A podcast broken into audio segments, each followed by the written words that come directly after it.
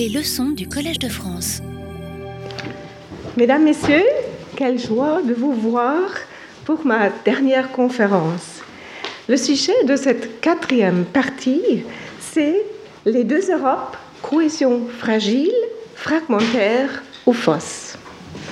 À la fin de ma conférence hier, j'ai constaté qu'on retrouve en ce moment, on se retrouve au bout d'une impasse juridique. Permettez-moi de résumer encore une fois pourquoi? Le dialogue juridique en Europe ne fonctionne pas bien parce qu'on est souvent lost in translation. On utilise les mêmes concepts juridiques, mais on les comprend de manière très différente. En plus, il y a toujours un sous-texte historique composé d'expériences différentes, mais aussi de préjugés dont on ne se rend pas compte ou qu'on accepte comme bien fondés. Ce qui rend le dialogue particulièrement difficile, c'est l'incertitude des rôles, ou bien comme partenaire, ou bien comme maître et élève. La dimension psychologique ainsi contribue à la fragilité de l'échange. C'est un bref résumé de ma première conférence. Mais si les années 1990 ont constitué un nouveau départ qui est marqué par le transport de l'héritage constitutionnel de l'Ouest à l'Est, avec une méthode de copier-coller, la lune de miel n'a duré que peu de temps. C'était d'abord en Russie qu'on a douté des bonnes intentions de l'Ouest et plus tard, dans les pays de l'Union de l'Europe, euh, de l'Union européenne, comme la Hongrie et la Pologne. Ainsi, au lieu de se rapprocher sous un ensemble constitutionnel commun, on a vite commencé à prendre des chemins très différents. Voilà l'idée principale de ma deuxième conférence. Le 21e siècle confronte toutes les sociétés avec des nouvelles questions qui crée des nouvelles controverses sur une nouvelle morale, tandis que les uns exigent une compensation des injustices historiques pour les minorités dont la souffrance et la discrimination n'étaient souvent pas visibles et revendiquent une priorisation des besoins de certains groupes comme les minorités sexuelles. Les autres condamnent cela comme une idéologie fausse et défendent les vues morales traditionnellement majoritaires.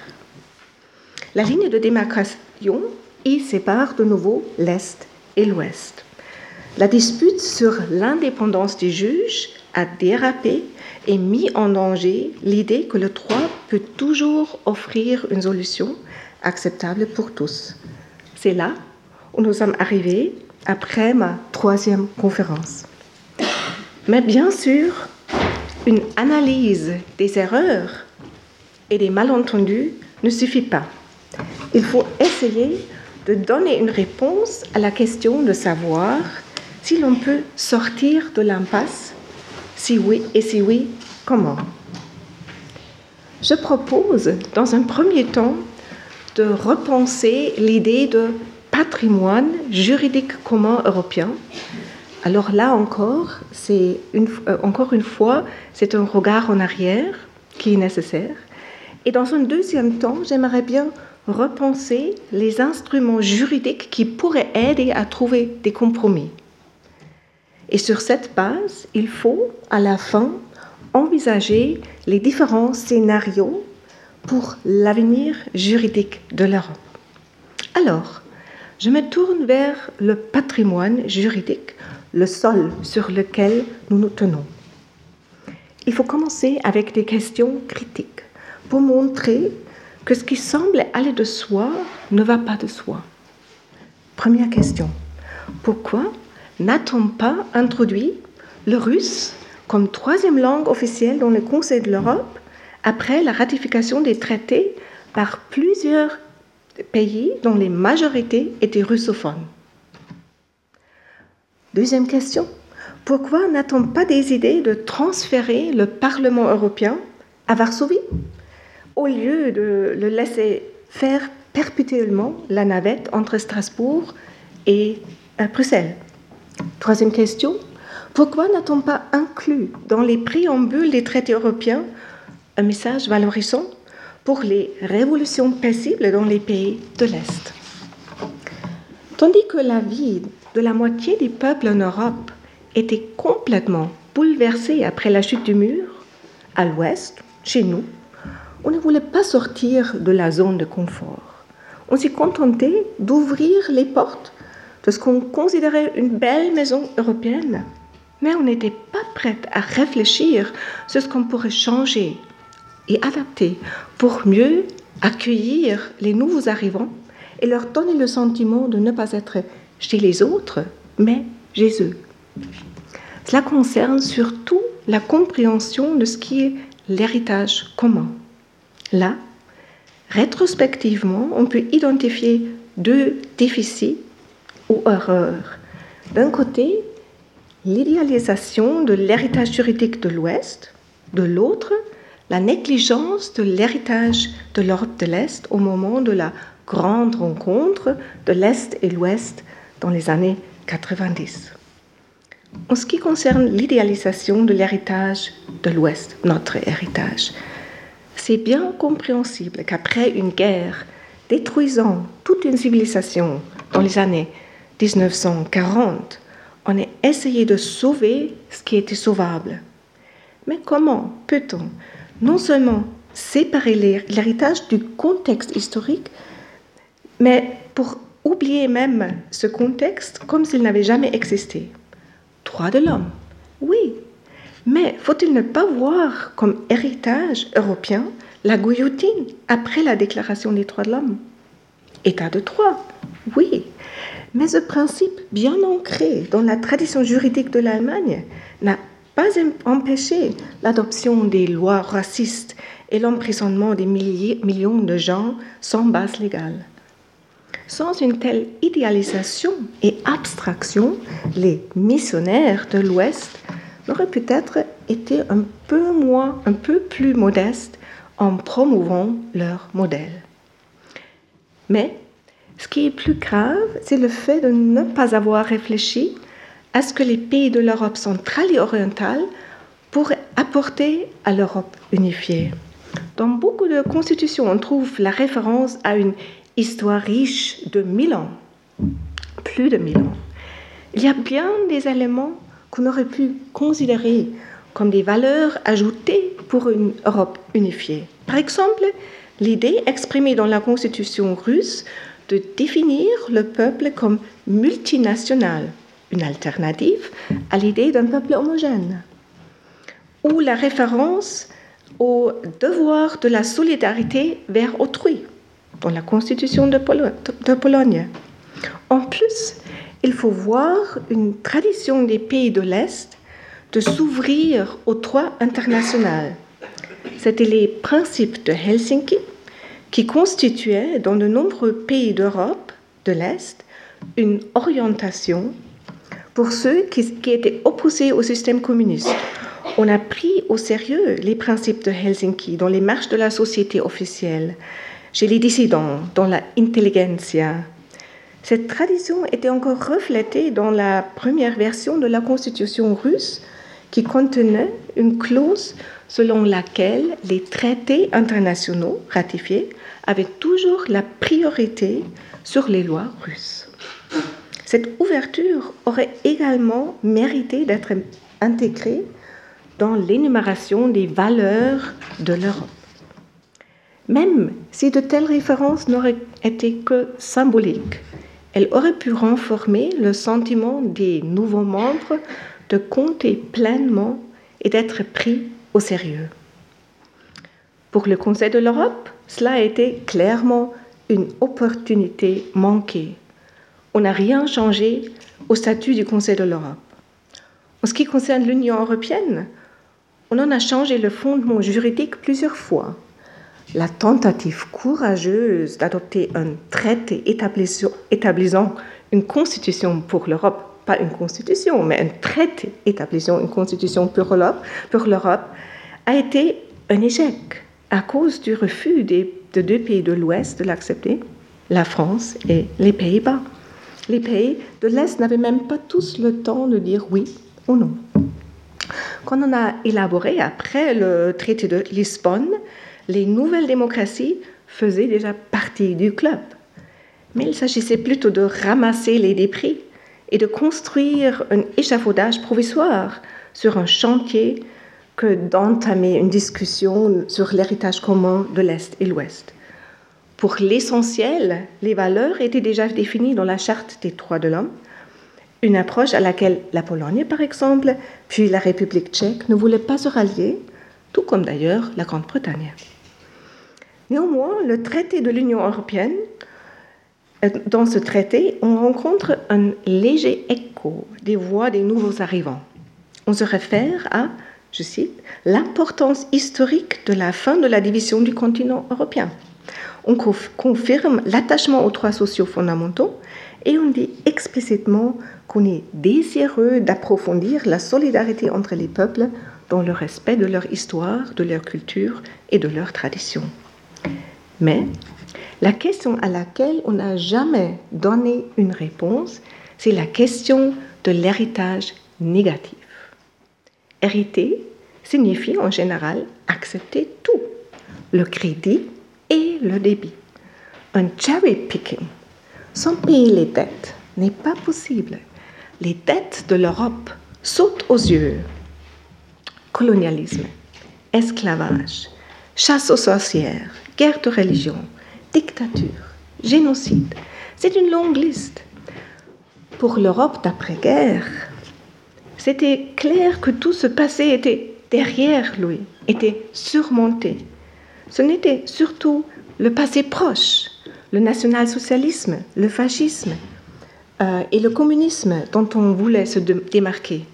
Ce n'est que maintenant que ce passé lointain revient avec force, d'où le phénomène du wokisme.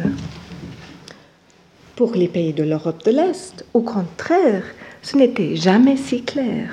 Tout d'abord, en ce qui concernait le passé passé, à l'Est, on était beaucoup moins coupable des dérives.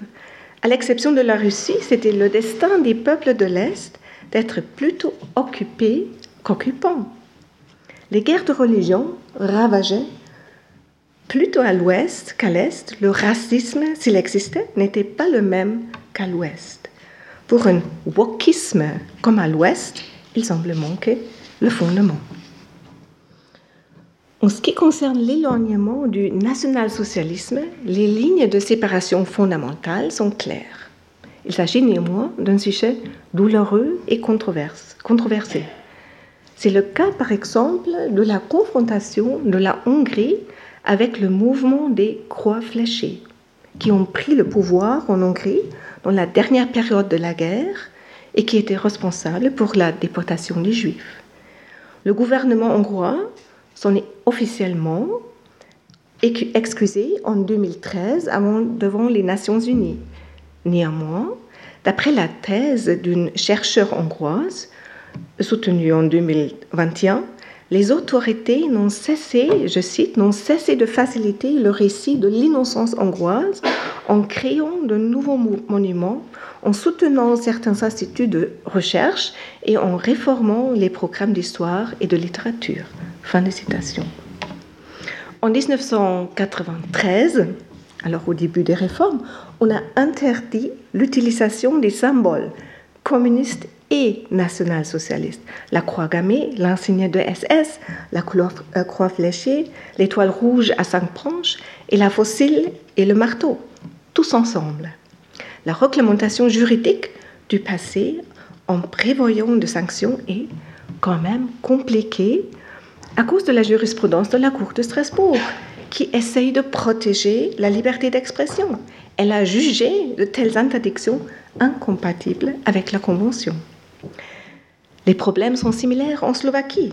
Lorsqu'elle aborde son passé, par exemple lorsqu'on se réfère au 14 mars 1939 comme date de fondation de l'État, alors que cette fondation remonte à la vision historique d'Hitler imposée par force. La relation de l'Ukraine avec ses héros nationaux est également difficile.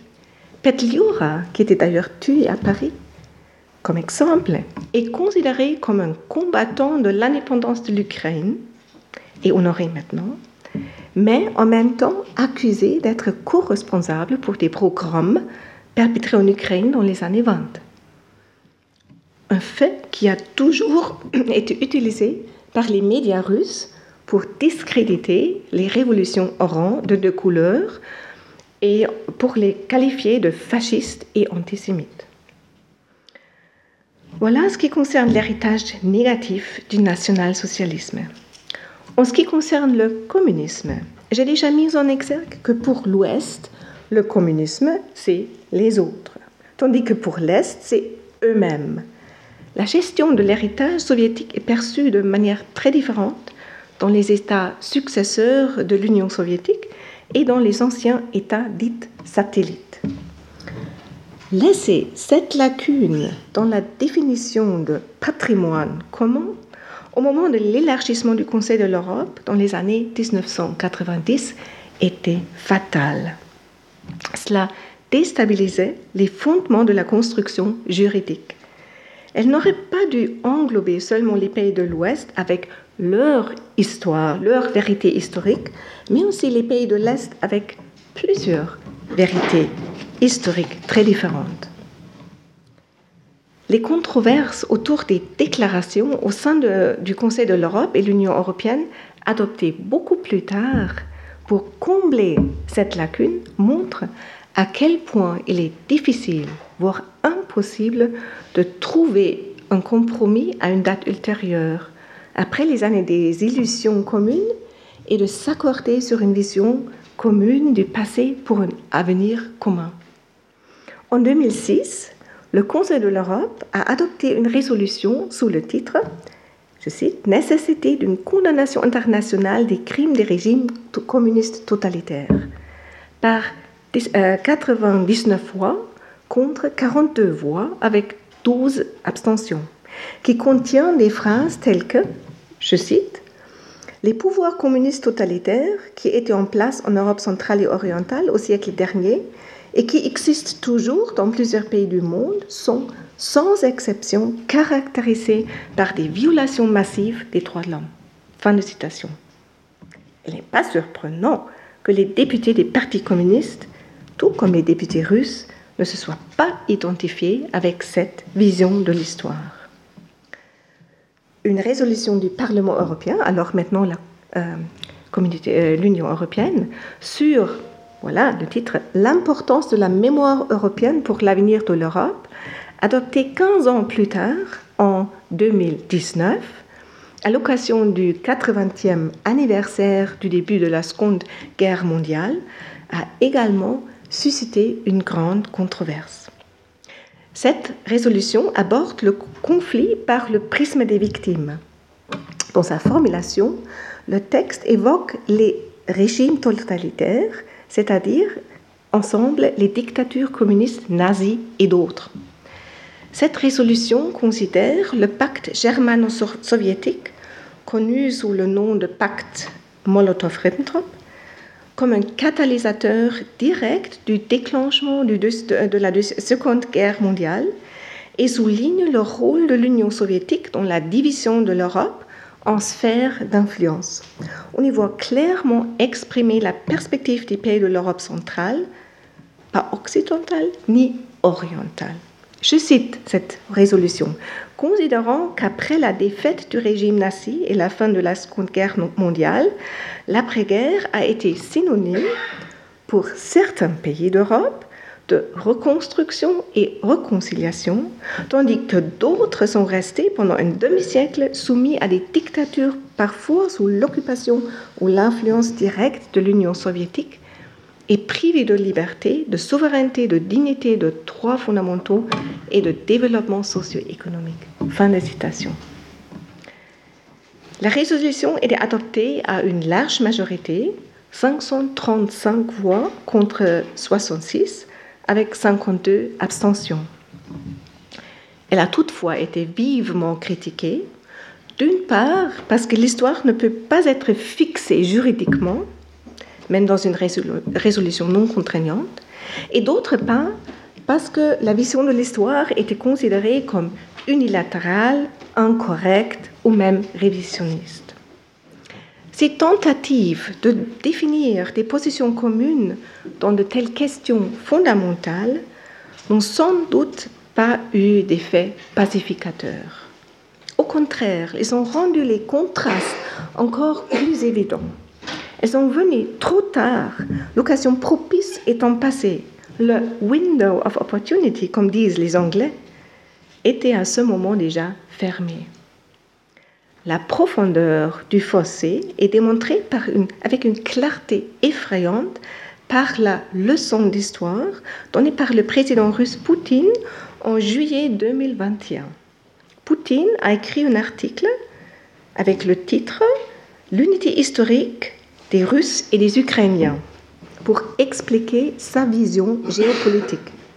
Cet article n'a pas seulement été diffusé comme un message politique sur la page Internet du président russe, mais le 22 juin 2021, à l'occasion de l'anniversaire de l'invasion allemande de l'Union soviétique, l'ambassade russe à Berlin l'a envoyé également aux professeurs d'histoire allemand avec la recommandation, je cite, d'utiliser cet article pour la préparation de contributions historiques. La mémoire, au lieu d'être un bien commun, est devenue, comme dit le chercheur et journaliste russe Andrei Kalesnikov, une arme. Ainsi, pour revenir au titre de ma conférence, ici on est, au moins pour le moment, confronté à des différences insurmontables. Ni dans les traités européens, ni dans les constitutions des pays membres, on ne trouve une solution pour définir ce qui est la vision du passé est le patrimoine européen sur lequel le projet Europe, Europe est fondé. Et il semble en ce moment que cela peut même mener à une guerre.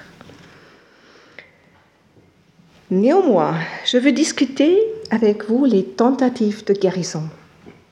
Il faut quand même souligner que malgré tout, l'Europe a résisté à toutes les tempêtes et est restée unie pendant plus de sept décennies, a même pas cessé de, de grandir. Les forces centripètes ont été clairement plus fortes que les forces centrifuges. Seule la Grèce s'est retirée du Conseil de l'Europe pendant quelques années après le coup d'État militaire. C'est significatif que son retour ait marqué la fin d'un régime dictatorial.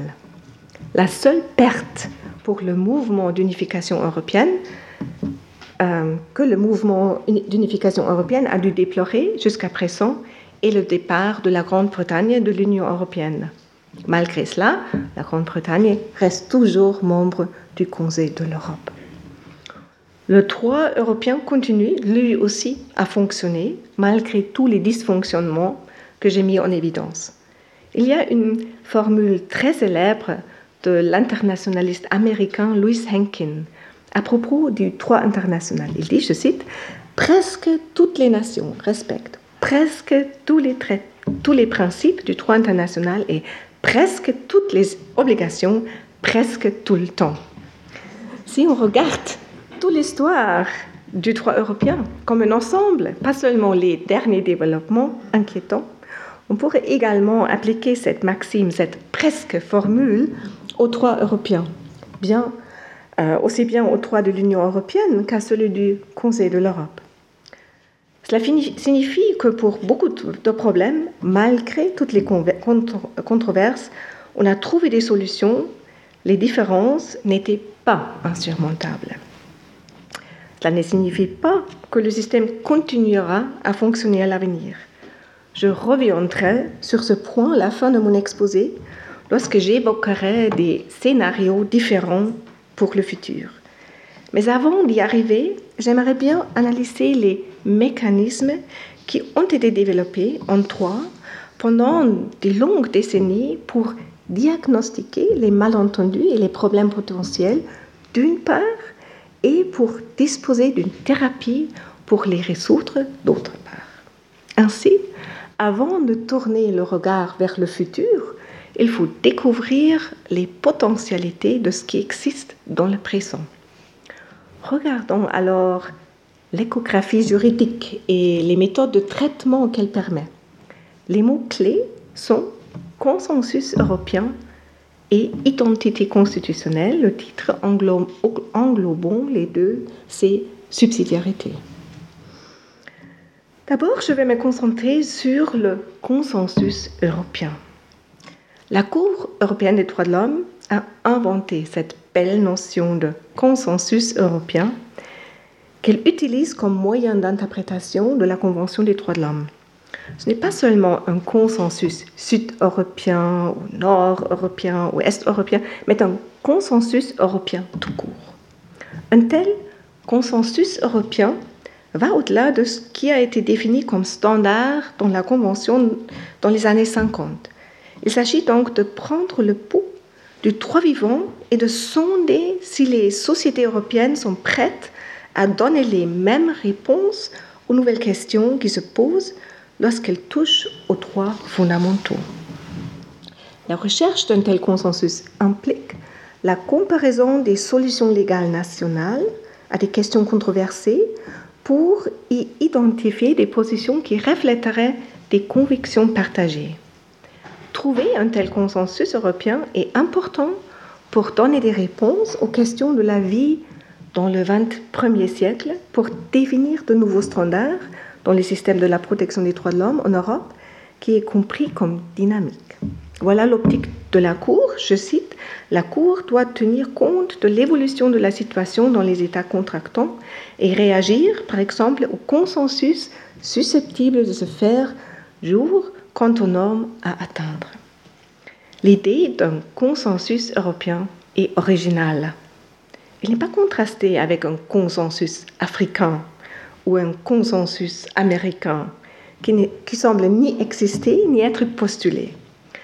L'invocation d'un tel consensus est en même temps idéaliste et audacieuse. Une telle approche est fondée sur plusieurs prémices. Tout d'abord, on part de l'idée que dans tout, un continent, malgré sa diversité culturelle, politique, religieuse, on pourrait donner les mêmes réponses aux questions de ce qu'on peut appeler la vie moderne. On ne se contente pas de l'idée d'avoir en commun quelques standards de base, mais on revendique que les sociétés se développent dans la même direction. En plus, l'idée d'un consensus européen prend au sérieux l'idée que l'Europe est un point de référence identifiable, que c'est une réalité, pas seulement géographique et historique, mais aussi spirituelle et morale. Cela veut dire qu'on construit, au moins pour les besoins de l'argumentation juridique, l'idée d'une société européenne comme une entité, comme un tout, même s'il est composé de plusieurs États très différents. Cette idée fascine. Elle est apte à mettre tous les États, tous les États sur une base égale, à prendre au sérieux leurs lois nationales et à analyser si elles convergent ou non. Si oui, on peut déduire leur diversité au point de l'ignorer comme quantité négligeable. Sinon, on peut constater où sont les divergences. Ainsi, cette ethnographie juridique permet d'identifier ce qui est commun et ce qui ne l'est pas. C'est comme cela qu'on a donné à l'Europe la possibilité de s'exprimer avec une voix juridique. Européen, dans ce sens, devient une marque, une marque juridique qui englobe tout un continent dont on ne pourrait plus distinguer les spécificités, spécificités des traditions au sud, à l'est, au nord, au centre. Un exemple clair de l'existence d'un tel consensus européen peut être trouvé dans l'abolition de la peine de mort. Dans les années 50, ce n'était pas un standard. L'interdiction de la peine de mort était plutôt l'exception que la règle. Mais depuis la dernière exécution en Russie, en 1996, on n'a plus exécuté personne en Europe. Un accomplissement considéré non pas seulement comme un signe de progrès de civilisation, mais, ce qui est encore plus important, comme un élément central de l'identité européenne, pas seulement théorique, mais confirmé en pratique. On peut en dire autant du droit à la protection de l'environnement, peut-être, ou de la reconnaissance d'un droit à un revenu minimum d'existence. Mais malheureusement, il faut verser de l'eau dans le vin et s'interroger sur l'utilité d'une telle conception idéaliste. Tout d'abord, on peut se demander si le fait de trouver un consensus sur des questions sociétales est un élément distinctif européen.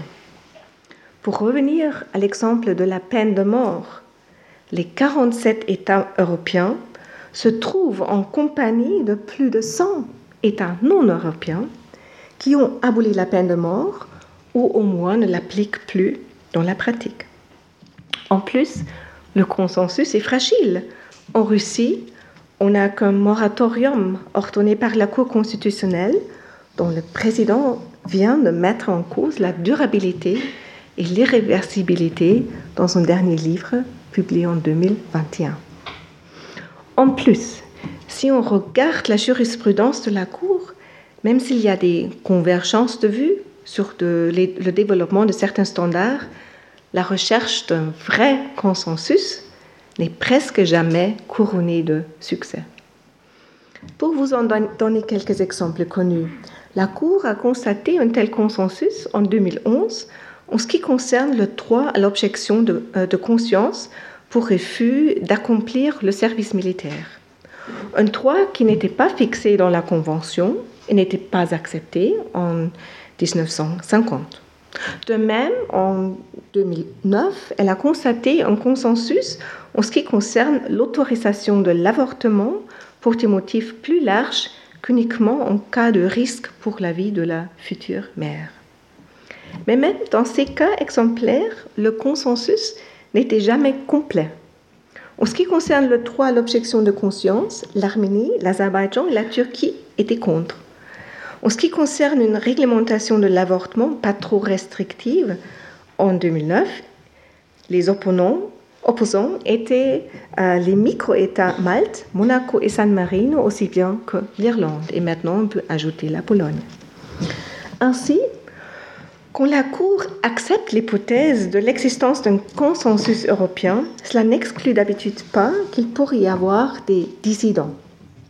En général, un consensus n'est qu'un presque consensus. En pratique, la Cour utilise cet instrument pour trouver des compromis dans l'interprétation de la Convention européenne en tant qu'instrument vivant et pour façonner à l'unition le développement de la protection des droits de l'homme en Europe. S'il existe un consensus européen, les États qui ne se conforment pas à ce consensus ont besoin d'une bonne justification pour leur approche divergente la Cour ne leur accorde qu'une marge d'appréciation étroite. En revanche, s'il n'y a pas de consensus, l'évolution reste ouverte et les États disposent d'une large marge de manœuvre pour définir leur propre politique. La recherche d'un consensus européen permet alors de découvrir des fissures entre les visions législatives à l'Est et à l'Ouest. Par exemple, l'absence d'un tel consensus était évidente dans les sujets sensibles que j'ai déjà mentionnés, par exemple la reconnaissance juridique de l'identité genre, le mariage homosexuel, le droit à la réunion de, de la famille pour les réfugiés qui n'ont qu'une protection subsidiaire. Néanmoins, la Cour européenne des droits de l'homme a interprété sa mission comme le devoir de rechercher des compromis, même s'il n'y avait aucune convergence de vue. Ainsi, dans tous ces sujets controversés, elle a abouti à la création de nouveaux droits, même si leur portée ne correspondait pas entièrement aux droits revendiqués. Un compromis, c'est toujours une petite histoire pour les uns et une petite histoire, euh, victoire pour les uns et une petite victoire pour les autres. On pourrait se demander si, lorsque de telles controverses révèlent des positions opposées et incompatibles entre elles et montrent une division nette régionale de l'Europe, si la Cour ne devrait pas s'abstenir de créer des droits contraignants.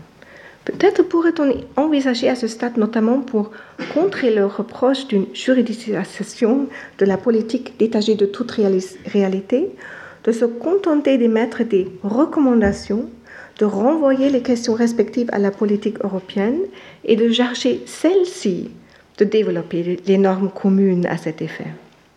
Certes, cette approche serait exposée à la critique de ne pas offrir aux personnes concernées la protection souhaitée. Mais c'est peut-être le prix à payer pour que l'Europe puisse continuer à se considérer comme une entité.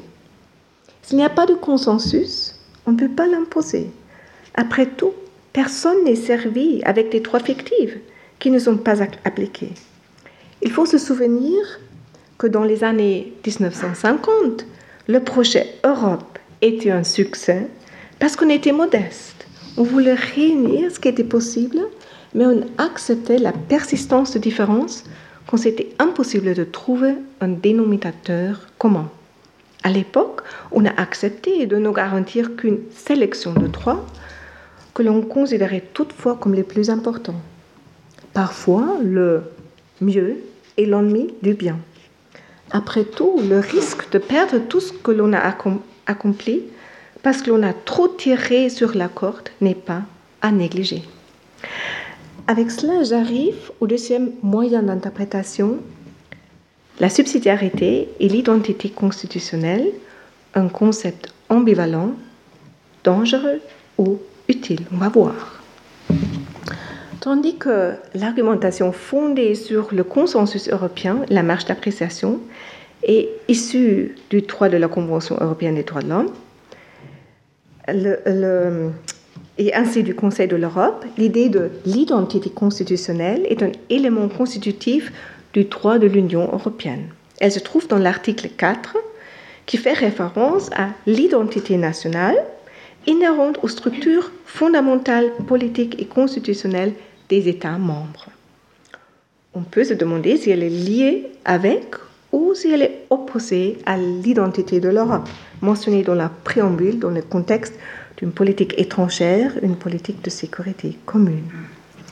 Ce sont surtout les cours nationales, comme la Cour constitutionnelle de l'Allemagne ou le Conseil constitutionnel de la France, qui utilisent cette idée de identité constitutionnelle, soit pour définir les limites des modifications potentielles des traités de l'Union, soit comme une sorte de modélisation du principe de priorité du droit de l'Union. Mais, comme j'ai déjà dit, dans ma première conférence, l'argument a trouvé sa place dans la discussion générale sur l'universalisme contre le particularisme et utilisé pour une opposition fondamentale à la création du standard commun et ainsi aux tendances de la mondialisation. Ce n'est pas le lieu ici d'entrer dans les détails des discussions intenses sur les intrications complexes de l'idée d'une identité constitutionnelle. La question que je vais poser est la suivante. Est-ce qu'on peut trouver un moyen généralement accepté pour décider de ce qui fait partie de l'identité constitutionnelle de la France, de la Pologne, de l'Allemagne, et de, ce qui ne fait pas partie de cette euh, identité constitutionnelle, afin d'éviter que cela ne devienne un critère utilisé n'importe comment, permettant en fin de compte de tracer arbitrairement des limites au processus d'unification européenne. Le point de départ doit être la Convention de Vienne sur les droits des traités, dont l'article 27 énonce clairement, je cite, une partie ne peut invoquer les dispositions de son droit interne comme justifiant la non-exécution d'un traité. C'est clair. Néanmoins, dans la mesure où dans un traité d'identité, l'identité constitutionnelle est considérée explicitement ou implicitement comme la limite des obligations contractuelles, il faut partir du principe qu'un recours au droit constitutionnel est en principe autorisé mais uniquement si ce droit constitutionnel a une signification identitaire, c'est-à-dire s'il est en principe immuable. Pour l'instant, cette notion englobe tout ou rien. La jurisprudence des hautes cours en a distillé des idées très différentes, comme par exemple le droit à la révision d'un procès qui, qui s'est déroulé par défaut. C'était en Allemagne, ou le droit d'accès au tribunal, même en cas de litige contre l'État étranger, s'il s'agit d'une compensation pour un crime contre l'humanité, c'était en Italie, ou bien l'exclusion des détenus des élections, c'était en Russie et en Angleterre. Si l'on interprète l'identité constitutionnelle de manière aussi large et ouverte, elle est susceptible de s'opposer au projet européen et de, faire des blocages unilatéraux insurmontables. Et c'est ce qui se passe en ce moment. C'est pourquoi il est décisif de se mettre d'accord au niveau européen sur ce que signifie l'identité constitutionnelle et ne pas laisser cette tâche à toutes les juridictions à titre individuel. En principe, la compétence d'interprétation de cette notion revient à la Cour de justice puisqu'il s'agit d'une notion de droit européen qu'elle est appelée à interpréter. Il faut toutefois tenir compte du fait qu'une centralisation de cette interprétation est justement contraire à l'idée telle qu'elle, puisque l'identité nationale doit être définie de l'intérieur et non de l'extérieur. En plus, les cours constitutionnels respectifs ont la compétence d'être les gardiens de la Constitution. Il serait donc nécessaire de s'efforcer de parvenir à un consensus européen. Alors, j'emprunte cette notion à la Cour de Strasbourg sur ce point.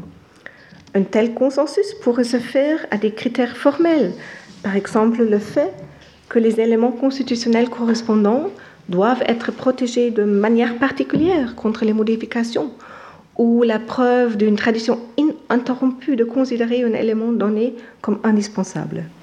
Il peut également porter sur des critères de fond, comme le lien avec une spécificité historique particulière. Mais j'admets que c'est très difficile de se mettre d'accord sur une approche commune pour définir ce que c'est le noyau dur d'une constitution. Avec cela, j'arrive à la réflexion sur les scénarios de l'avenir pour une Europe qui réunit l'Est et l'Ouest. Bien sûr, le cadre est déterminé de l'extérieur. Il y a des facteurs décisifs, comme en ce moment le résultat des élections en France, en Hongrie, et surtout le dénouement du conflit en Ukraine. Mais dans ce cadre, si l'Europe reste ce que nous espérons tous, possible, le 3 a sa propre dynamique. À mon avis, dans le cadre de la paix, on peut distinguer trois scénarios, trois scénarios différents et les caractériser avec des métaphores. D'abord, l'Europe des chaises vides. Ensuite, l'Europe faisant chambre à part. Et troisièmement, l'Europe sur le divan. Laissez-moi vous expliquer ce que je veux dire avec ces métaphores. D'abord, l'Europe des chaises vides. Le premier scénario futur que je caractérise comme une Europe des vides signifierait continuer, continuer comme si de rien n'était, sauver les apparences, mais perdre la substance. Pour l'instant, les gouvernements participent encore, en général, activement aux différentes formes de coopération européenne. Ils proposent des candidats pour être élus aux cours européennes envoient des représentants dans les différents organes, prennent position lors des discussions. Il ne manque pas, pour ainsi dire, sur les photos de groupe. Toutefois, il existe déjà quelques signes d'absence délibérés. Par exemple, lorsque les membres polonais de la Commission de Venise ne viennent plus aux réunions, ou le gouvernement polonais ne coopère pas l'élaboration des avis de la Commission de Venise.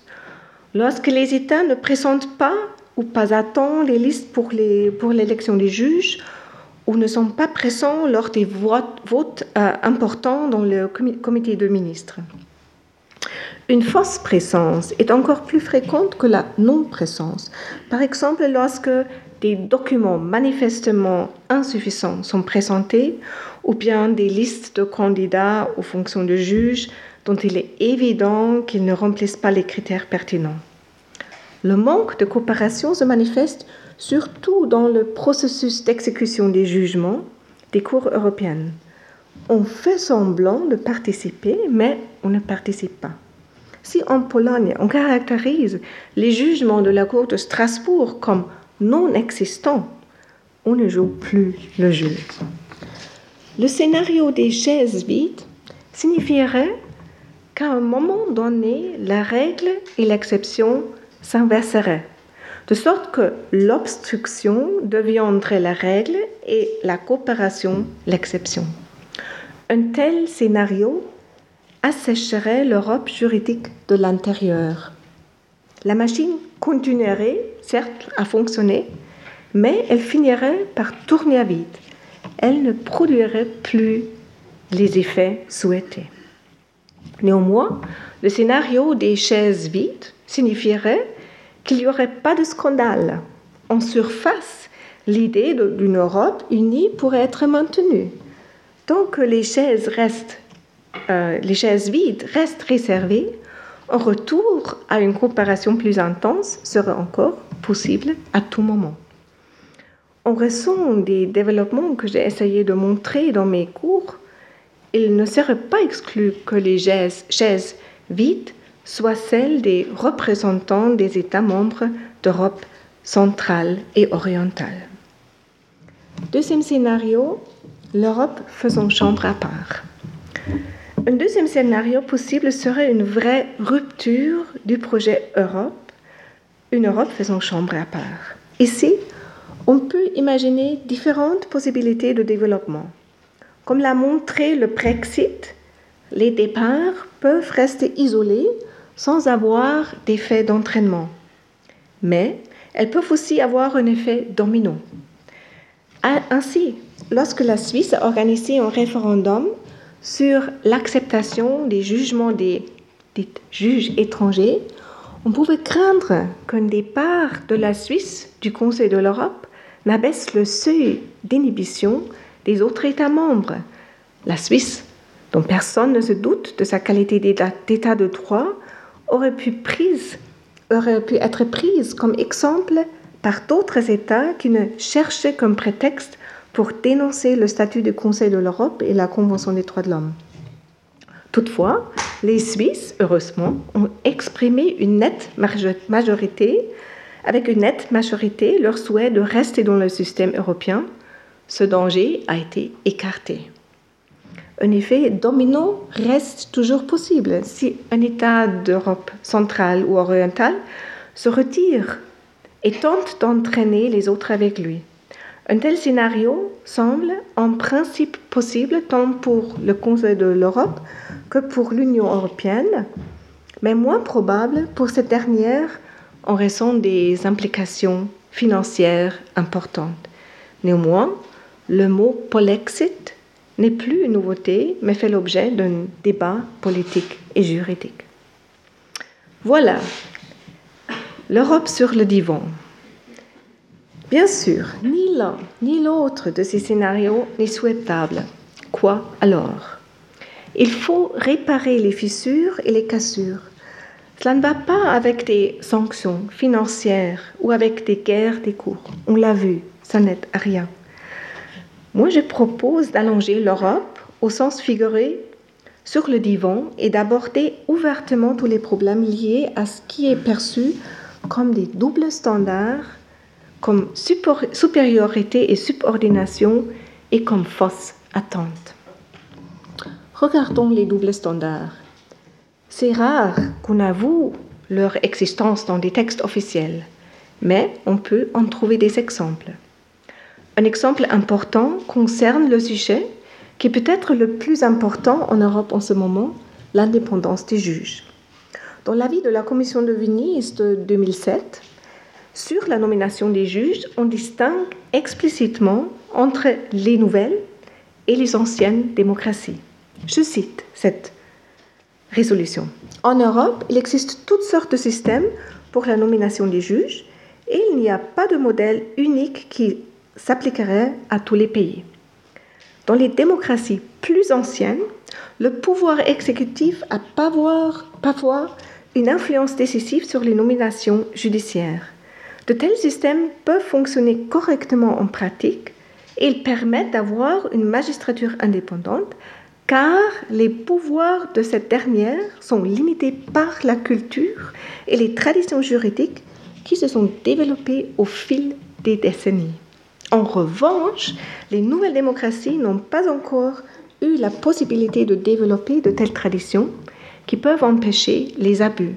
En conséquence, au moins dans ces pays, des dispositions constitutionnelles et juridiques explicites sont nécessaires en tant que garantie pour empêcher les abus politiques dans la nomination des juges. Fin de citation. À l'époque, alors c'était 2007, c'était la tentative de définir des standards différents, mais comment Est-ce que cette approche correspond encore à la réalité 15 ans plus tard? Ou est-ce que ce sont des doubles standards inacceptables? Le reproche de double standard concerne aussi les questions de souveraineté et du dernier mot, de l'instance nationale.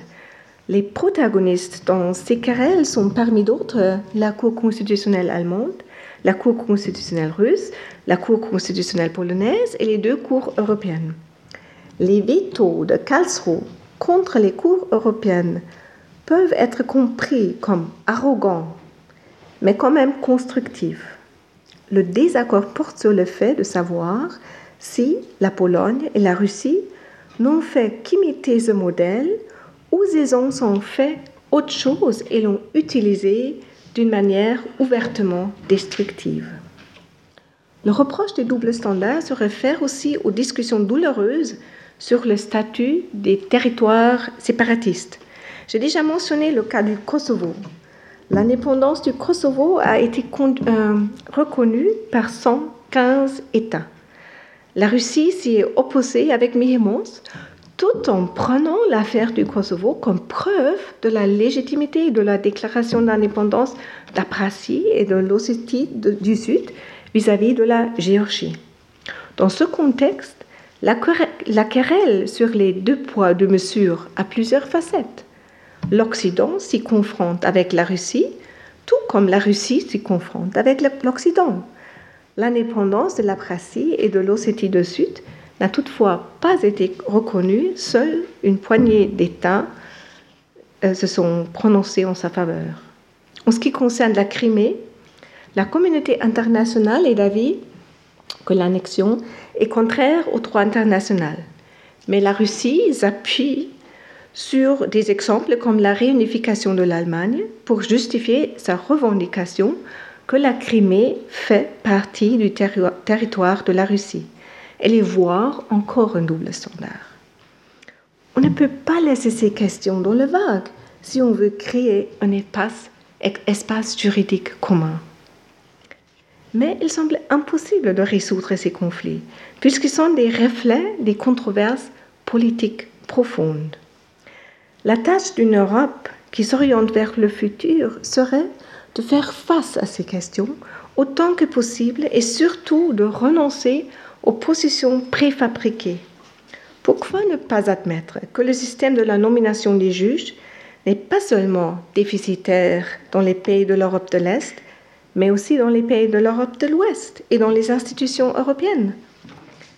À la Cour de justice, par exemple, où le mandat des juges a une durée de six ans, l'exécutif peut les nominer à nouveau lors des expirations successives de ces périodes de six ans. Et c'est justement l'influence de l'exécutif qui est violemment critiquée dans le système judiciaire de la Pologne. Autre exemple, la critique d'une surpuissance de l'exécutif sur le niveau national doit également tenir compte d'une gouvernance dominée par l'exécutif au niveau européen. Et dernièrement, la Cour constitutionnelle allemande réclame dans son jugement sur le traité de Lisbonne le suivant, je cite, La réglementation de l'école et de l'éducation touche, de la même manière que le régime des rapports familiaux et les décisions relatives aux questions de la langue et de l'intégration de la transcendance dans la vie publique, de manière particulière à des convictions et des valeurs développées qui sont ancrées dans des traditions et des expériences historiques propre à chaque État. Ici, l'autodétermination démocratique exige que la communauté politique concernée, unie par de telles traditions et valeurs, demeure le sujet source de légitimité démocratique. Si on accepte cela, pourquoi ne pas être plus sensible aux traditions et valeurs dans les sociétés de l'Europe de l'Est dans ces questions? Néanmoins, cela ne signifie pas traiter de manière égale ce qui est inégal. Il est important de nommer abus ce qui est un abus. L'annexion de la Crimée et la réunification de l'Allemagne ne sont pas comparables. Les jugements de la Cour constitutionnelle polonaise dirigés contre les fondements du droit de l'Union européenne ne sont pas justifiables.